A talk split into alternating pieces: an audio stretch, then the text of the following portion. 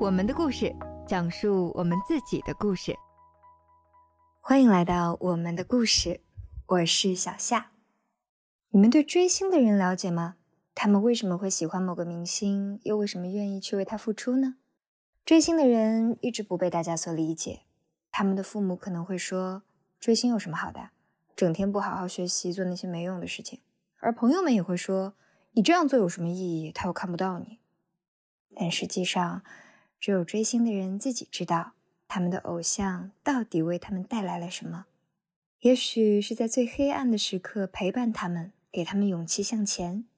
也许是启发他们变得更好。追星不仅是为了支持偶像，更是遵从于内心，去拥抱自己眼中的世界。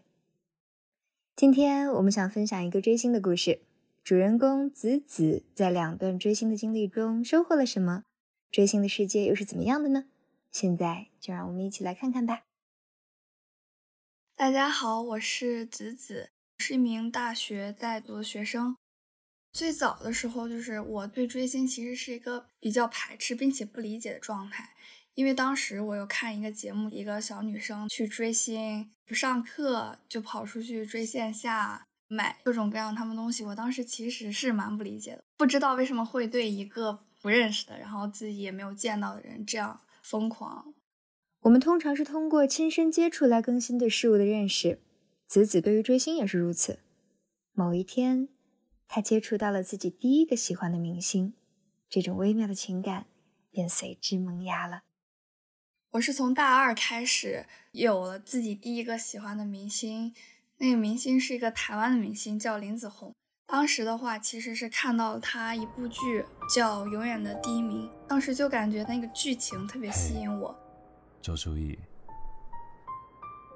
你知道？第一名对我为何这么重要吗？这个演员本身外表特别帅气，就会有想去进一步了解这个演员本人的这种欲望，就去微博上面去搜他的超话，然后去关注他一些相关信息，然后后来慢慢就开始喜欢上这个明星本人。在此之前完全没有喜欢过一个明星，包括看电视剧啊都没有在网络上对某一个明星进行搜索。刚开始喜欢这个明星的一个表现的状态，我觉得就是去开始想买这个明星的周边，开始去看他超话里面有他什么杂志呀，也会去买。最开始的时候，其实还真的有一点小矛盾的心态，就说：“哎呀，难道我真的也会为一个明星去花钱吗？或者是去很疯狂的一些行为？”但是确实是慢慢的会有这样的行为出现。然后后来我的思想其实也有一些转变。就是说，喜欢一个明星，就觉得他真的能给自己带来快乐，包括去买一些他的东西的话，自己也会很开心。正反馈是最大的动力。随着对林子闳的了解，子子开始收获更多的快乐。渐渐的，她有了一个想法，让更多人了解林子闳。最初的话，就是通过抖音来吸引了一波志同道合姐妹。那个时候大家都在玩抖音，我最开始的时候并没有说想把我账号运营出来，我只是在超话看到一些好看的图呀，只是作为一种分享欲，想把这个图片分享出来，抖音也并没有说期待会得到粉丝，但莫名其妙它的流量就是还挺好的，然后就吸引了一些人过来说，哎呀，好好看呀，可以继续分享吗？这样子之后我就开始自己研究做抖音这方面，比如说剪视频，然后我就开始自己学那。那个剪映，然后就把他们的电视剧剪成那种小片段，然后又有更多的人吸引过来，关注到这个剧上面来，得到一些正向反馈。得到正向反馈之后，其实人的那个劲头就上来了，就又会更多想去把这件事情给做好。所以的话，就坚持了大概一年半的时间做自己抖音剪辑，到最后就大概积攒了三千词。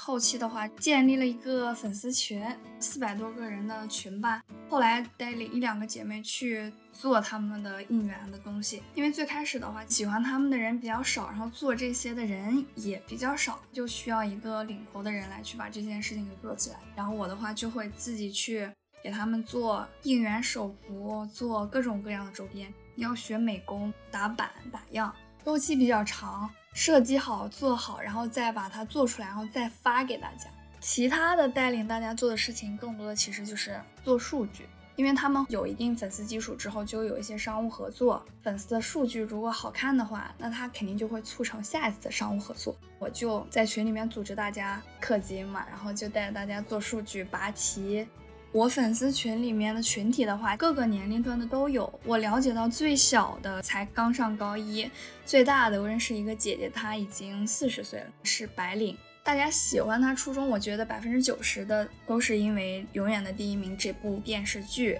被里面的剧情吸引。当然，也不乏有一少部分是林子闳的骨灰级粉丝，就是从他终极一班演钟万钧开始就喜欢他本人，然后因为他本人又接触到了这部剧，然后更喜欢他，然后进入到我这群里面。大部分的话其实是集中在大学或者是刚刚工作，九五后、零零后这样的一个年龄阶段。打榜活动最开始看到的话，其实还是一些官方举办的活动，比如说他们会在。比较火的一些电视剧或者明星里面进行排行，他们可能会有一些比较好的打榜福利，比如说为自己家爱豆投全国的屏或者是广告的投放，这样就会比较激动，就一定要去参加，就带着大家去打头刷票，而且那个刷票是全天进行的，就一天一直投，一天一直投。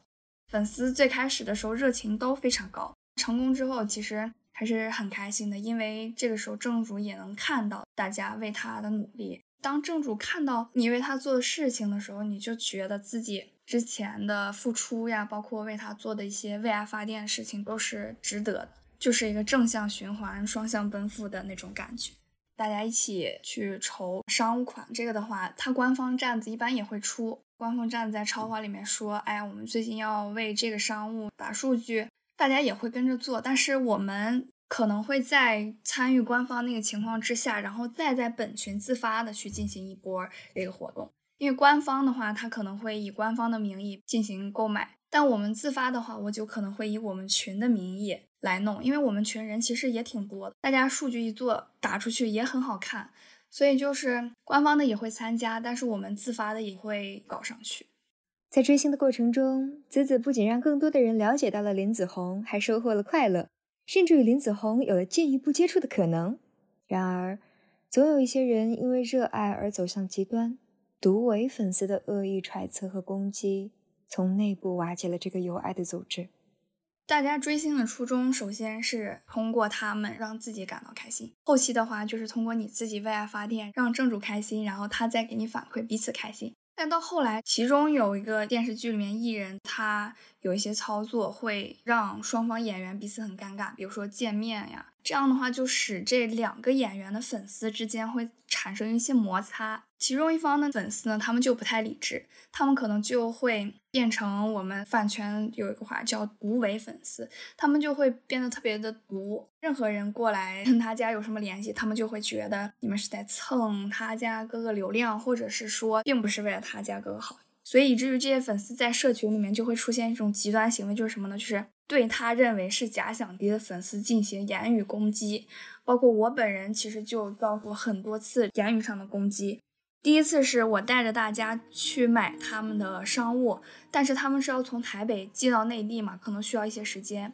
然后他们就有两三个粉丝私下里面集了小团体，因为我是那个管理人员，他们就会在那个群里面说我是否把这个东西自己寄回来了，但不给他们，说的非常难听，意思就是说我把他们的东西给贪污了。再后来是有一次做商务打榜投放，需要找很多人来把这个销量给冲上去。我就和另一个管理员姐妹，我们两个人去找人，大概拉了有两百个人吧。但是前期的话需要资金先投进来，我们就把那个群里面一些姐妹的钱先收进来，后续然后才会把数据给他们。他们就在那个群里面说，我们把这个钱贪污了，并没有去把这个数据做出来，并且说一些很难听的话、很脏的话，进行人身攻击。所以到后来我就觉得受不了了，辞去了 群主的身份。然后也没有再对这个数据做下去。我把这单数据结了之后，我就退出来，我也没有再继续做超话的主持人了。我觉得有的时候粉丝他们的恶意其实非常大，对你自己的现实生活，包括自己的心理造成很大伤害。我觉得违背了我最开始追星初衷。后来我就不会想愿意去为他们做一些东西了，因为就是你自己本身都很难受了，大家都来攻击你，本身为爱发电是挺好的事情，但是他们不理解，你还把你泼脏水，给你扣一些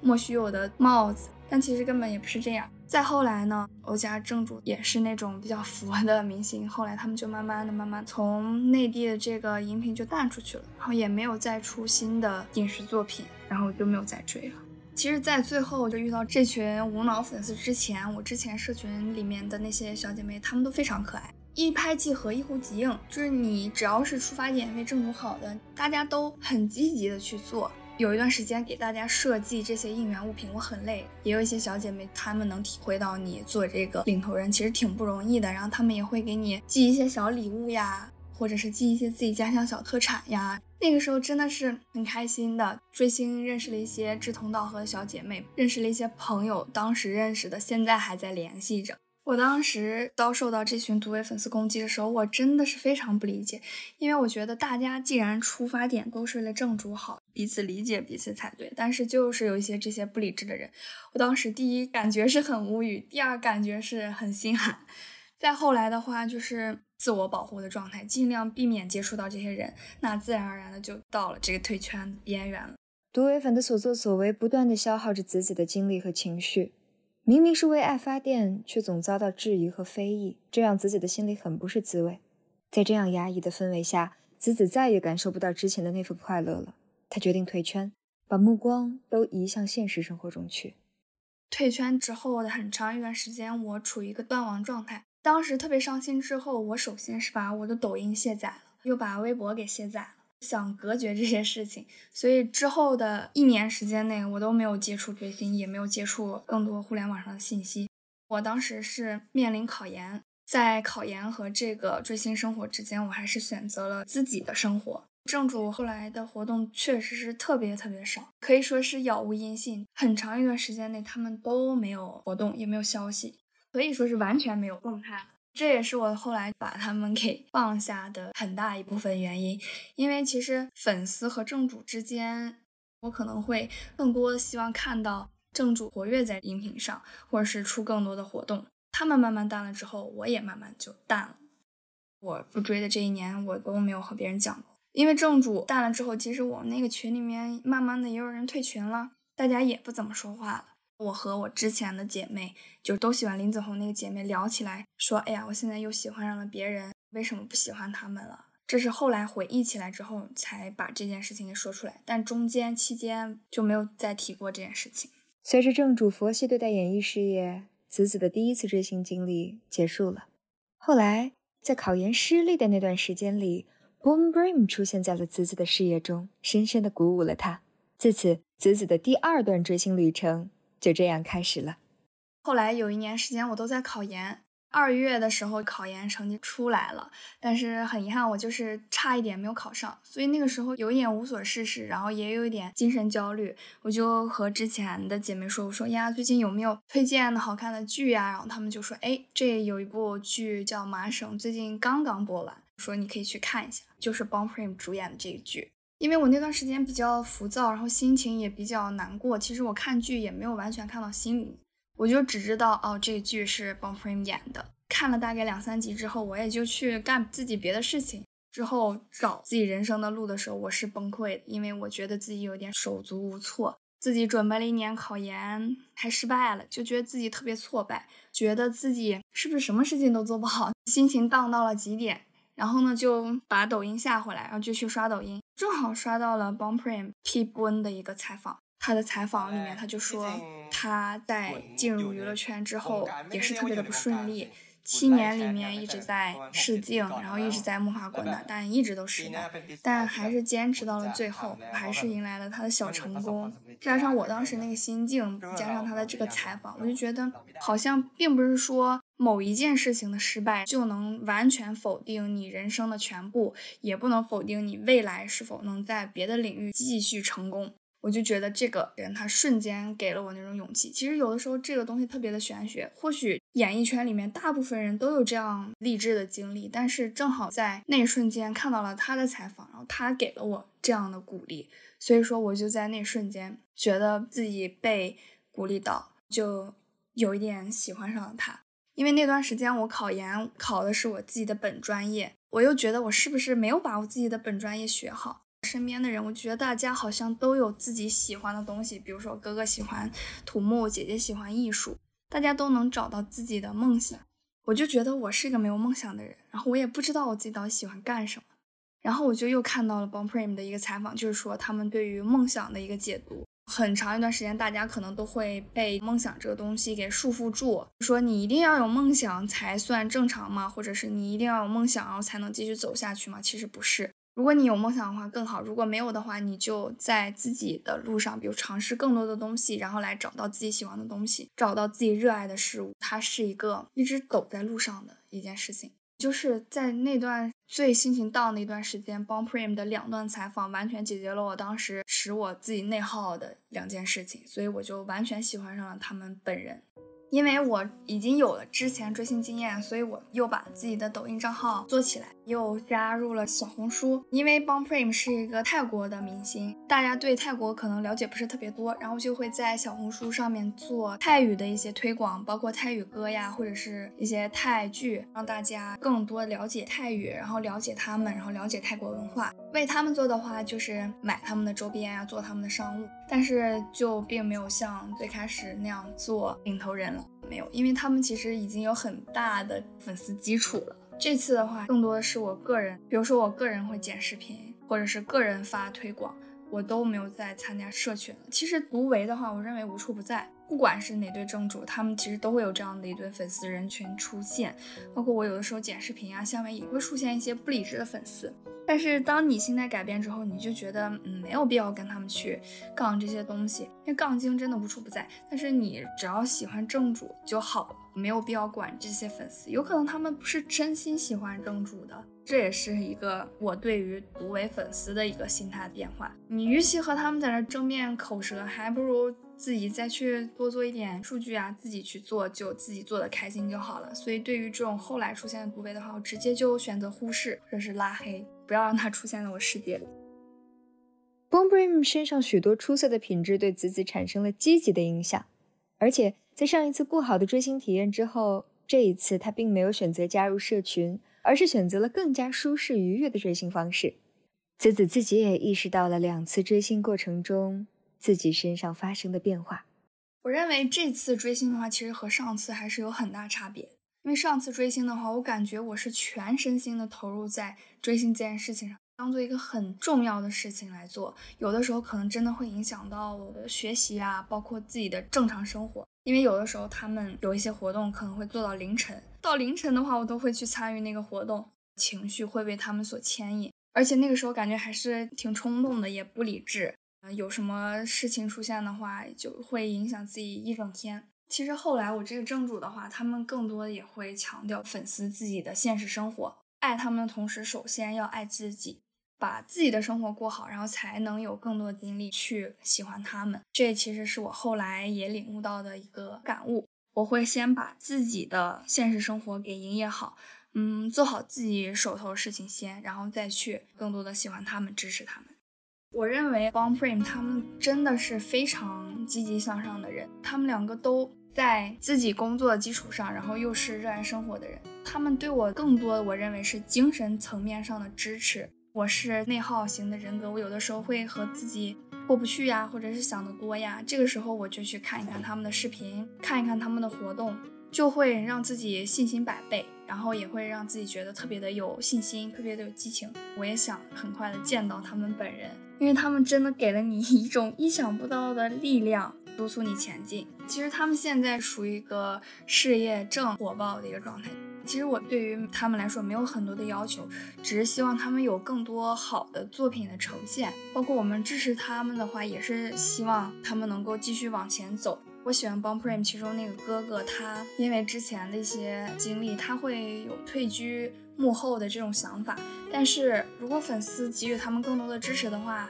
给他们一些鼓励呀，其实也是一种双向推进。他们在荧屏上有更好的作品，然后粉丝会感到很欣慰。粉丝给正主去鼓励的话，他们也会有勇气或者有信心继续从事他们的这份事业。最开始你喜欢一个人，如果单纯比如说因为帅气呀，可能对于我来说会蛮短暂。光 Prime 的话，更多的是精神上面的伴随。我觉得这种精神上面伴随会持续很久，就是他们是你的一个精神支撑，只要他们不退出，我就会一直支持他们。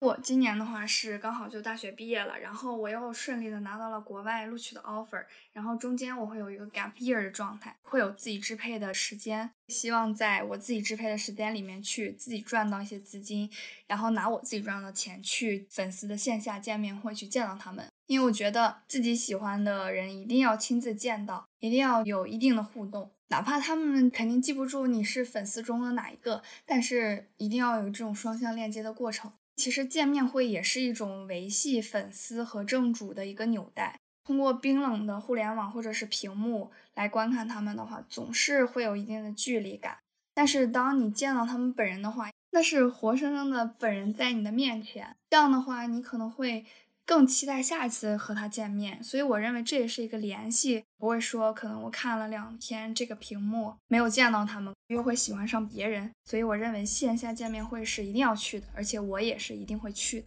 这次追星为子子带来了许多正能量，Bombrim 的激情与努力感染了他，使他不再迷茫，更好的掌握了自己的人生。实际上，这次追星让他明白要做自己，要过好自己的生活。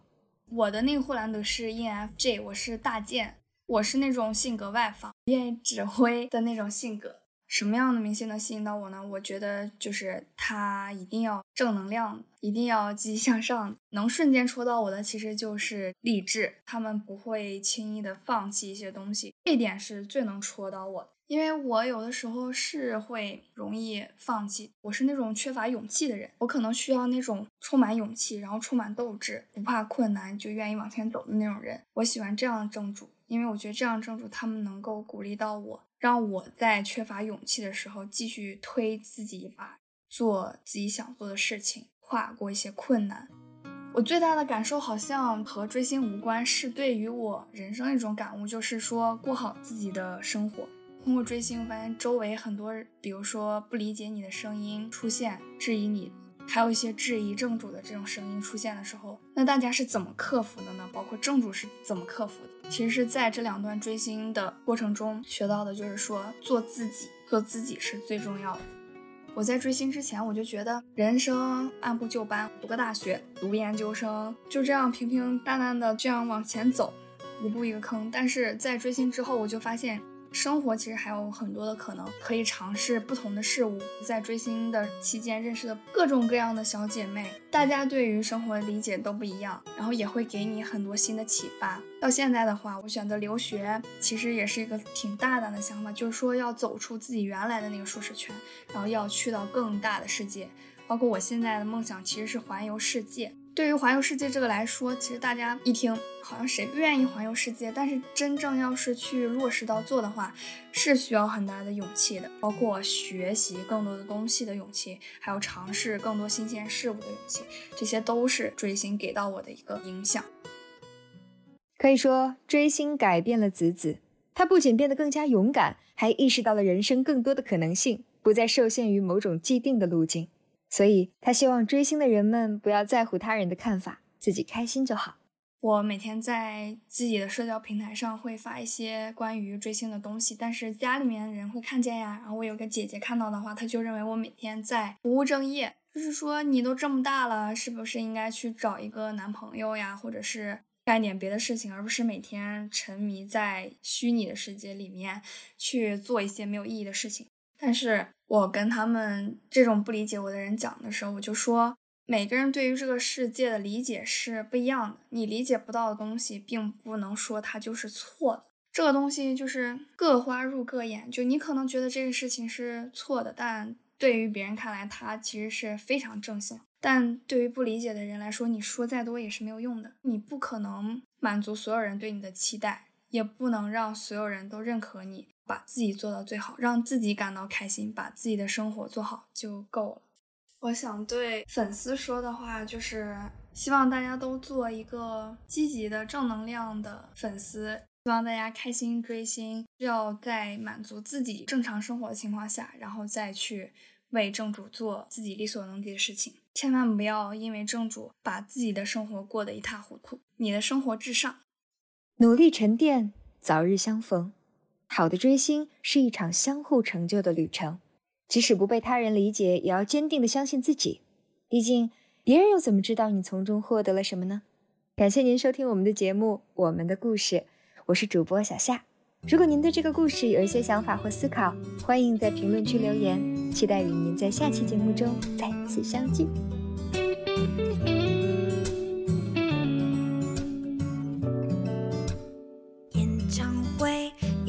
千里之外，对他的喜欢总写不完。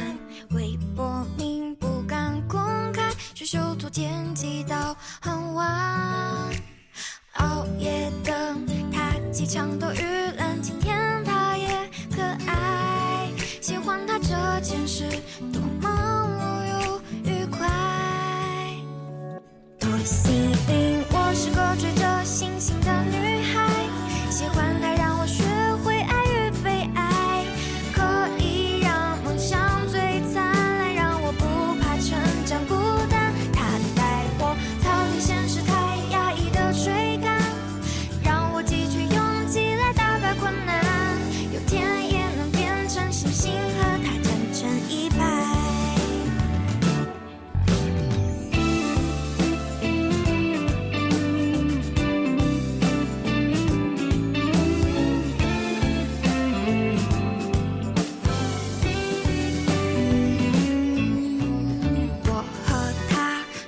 是普通小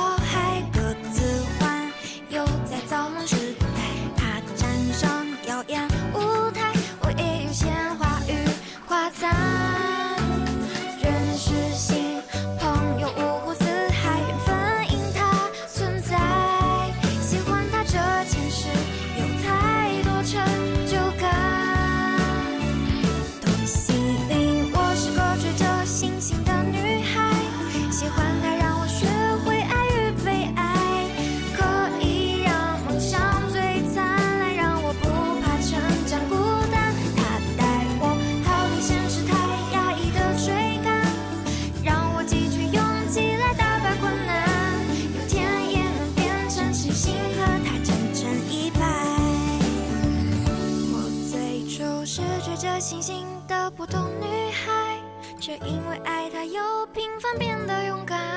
好多漂亮回忆可看好多未来值得期待。原来她带给我那么多惊喜与爱。